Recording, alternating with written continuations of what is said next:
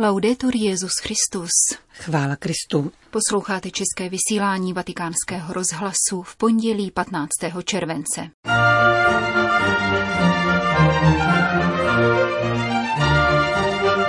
V úvodu našeho vysílání se vrátíme k včerejší promluvě papeže Františka před modlitbou Anděl Páně.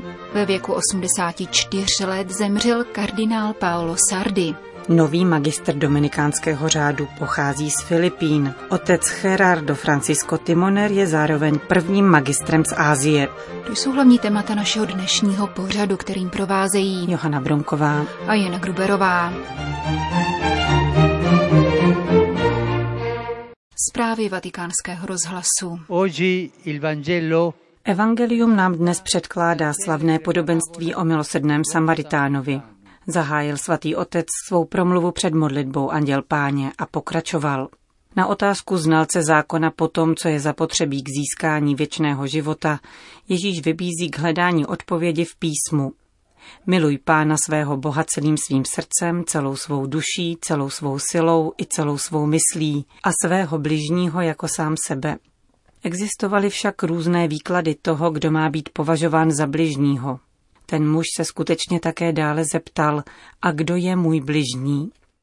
Na to Ježíš odpovídá podobenstvím, které díky evangelistu Lukášovi zanechalo nesmazatelnou stopu v dějinách církve a lidstva. protagonista del breve racconto Ústřední postavou tohoto krátkého příběhu je Samaritán, který u cesty nalezl muže okradeného a zbitého lupiči a postaral se o něho.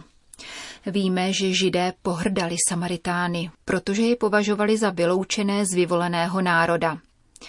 Není tedy náhodou, že Ježíš zvolil za pozitivní postavu podobenství právě Samaritána. Chce tím překonat předsudek a ukázat, že také cizinec, také ten, kdo nezná pravého Boha a nechodí do jeho chrámu, je schopen jednat podle jeho vůle, když pocítí slitování s potřebným bratrem a pomáhá mu veškerými prostředky, jimiž disponuje. per quella stessa strada prima del Samaritano Dříve než přišel Samaritán, kráčel stejnou cestou také kněz a levita, tedy lidé zasvěcení službě Bohu. Když však spatřili na zemi toho chudáka, přešli kolem bez zastavení, pravděpodobně proto, aby se neznečistili jeho krví. Dali přednost lidskému předpisu spojenému s kultem před velkým božím přikázáním, které žádá především milosedenství.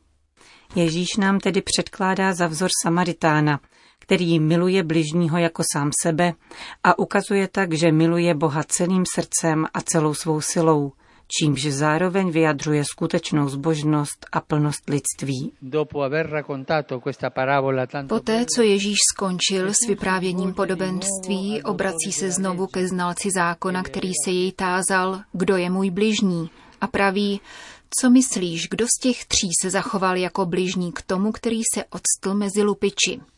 Tímto způsobem převrací perspektivu otázky, kterou mu zákonník položil, a také logiku, kterou se my všichni řídíme.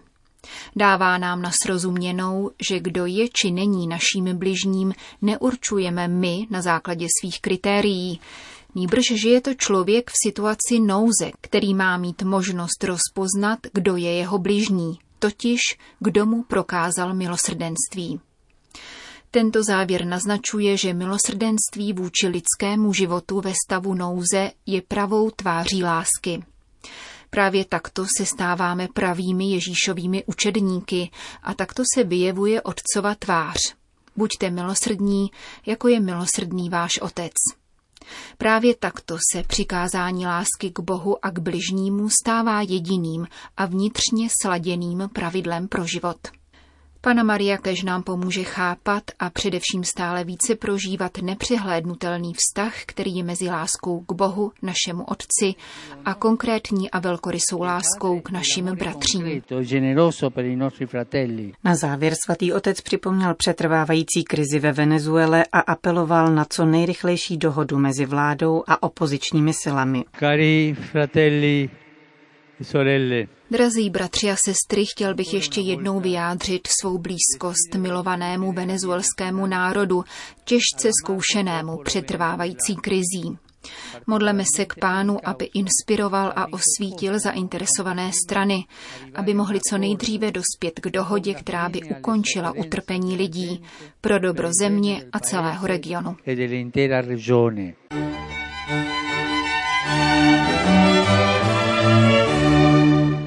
Vatikán. Papež František vyjádřil soustrast příbuzným kardinála Paola Sardiho, který po krátké nemoci zemřel v sobotu 13. července ve věku 84 let v římské nemocnici Gemelli. Pohřební obřady se konaly dnes dopoledne ve vatikánské bazilice. Sloužil je kardinál Tarcísio Bertone za přítomnosti svatého otce, který vedl obřad posledního rozloučení. Vzdávám Bohu díky za povzbuzující svědectví zesnulého kardinála, který po většinu svého života sloužil svatému stolci. Vyslovuje papež František vděčnost a uznání v kondolenčním telegramu adresovaném panu Pietru Angelu Sardimu a jeho manželce.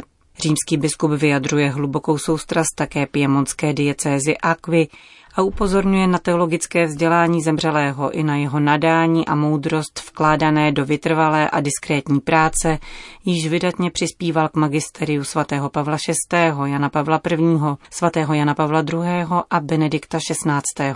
Kardinál Paolo Sardi se narodil 1. září 1934 v severoitalské vsi Ricaldone, vzdálené asi 70 kilometrů od Turína. Jeho otec byl rolník, matka vyučovala na základní škole. Jak často vzpomínal, od svých rodičů se naučil především pokoře a poctivosti. Oba rodiče pocházeli z hluboce věřících rodin. Strýc a prastrýc budoucího kardinála byli kněží. Často proto říkával, že vyrůstal v duchu evangelních hodnot a v klidné, důvěřivé pracovitosti. Vstoupil do malého semináře ve městě Akvy. Seminární studia dokončil v Turíně a na teologická studia byl poslán na Římskou Gregoriánskou univerzitu.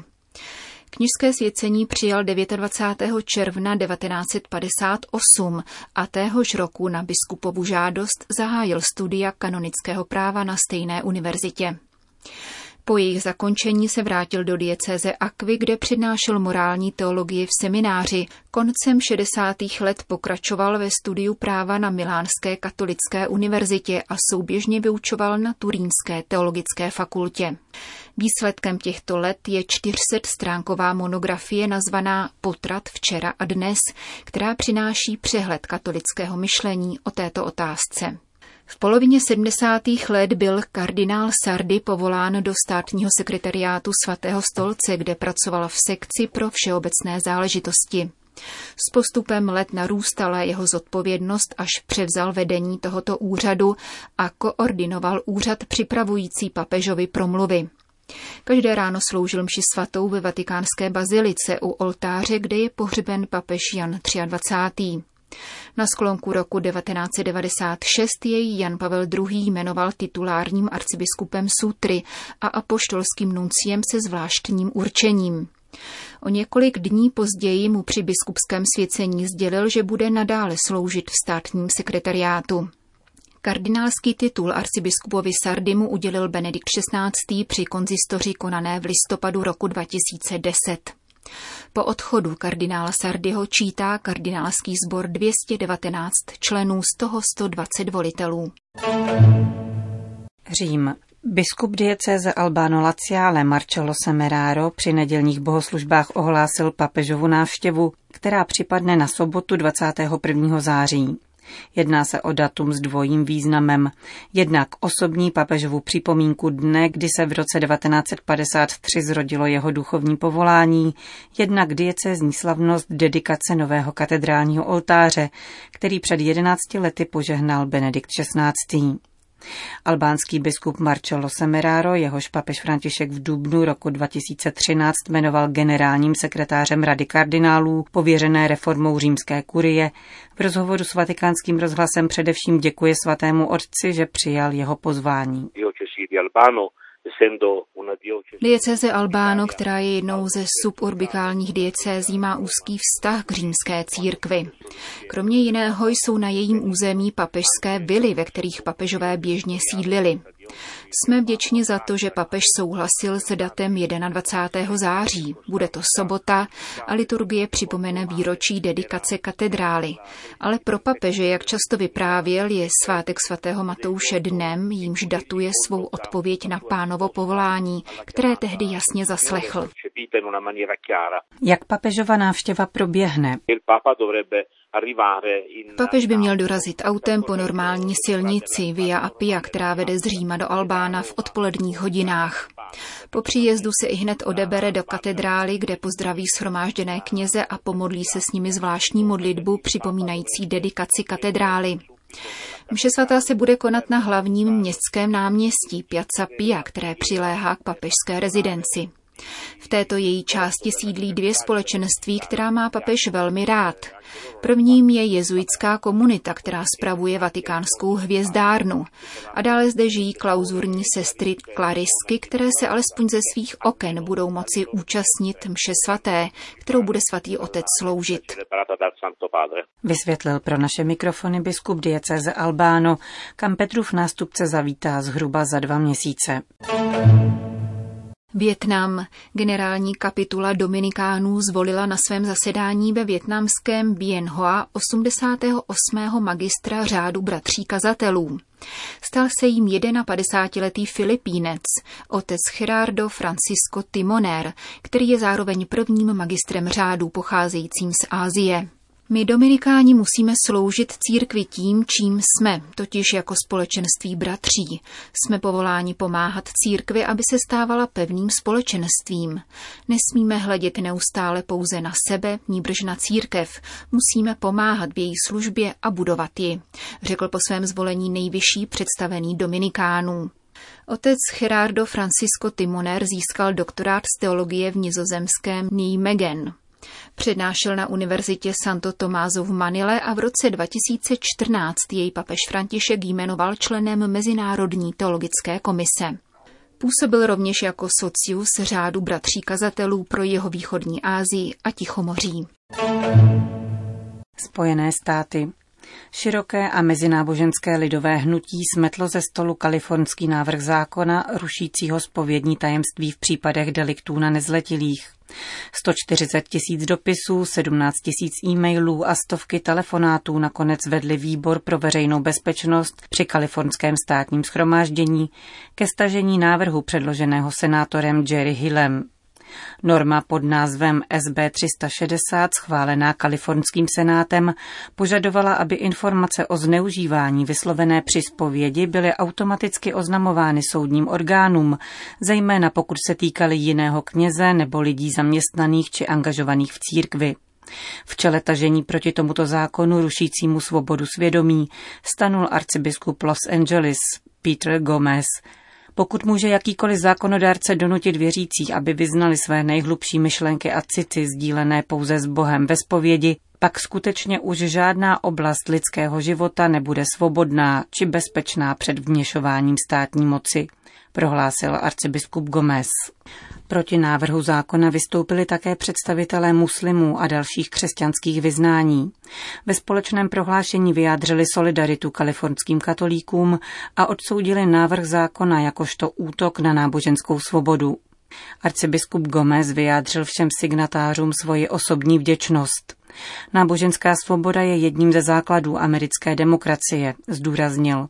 Za žádných okolností pro nás nemůže být přijatelné, aby vláda zasahovala do způsobů, jakým se lidé modlí nebo prožívají svou víru ve společnosti. Ohrožení svobody víry bude vždy také ohrožením svobody pro všechny, napsal arcibiskup Gomez. Zároveň připomněl také rigorózní opatření v boji proti zneužívání nezletilých zavedená v Kalifornii jak na státní, tak i církevní úrovni. Patří mezi ně například povinnost archivovat digitální otisky prstů všech duchovních i lajiků, působících v rámci církevních struktur. Církev zůstává bdělá a plně angažovaná v oblasti ochrany nezletilých a v pomoci obětem zneužívání, uvedl arcibiskup Gomez.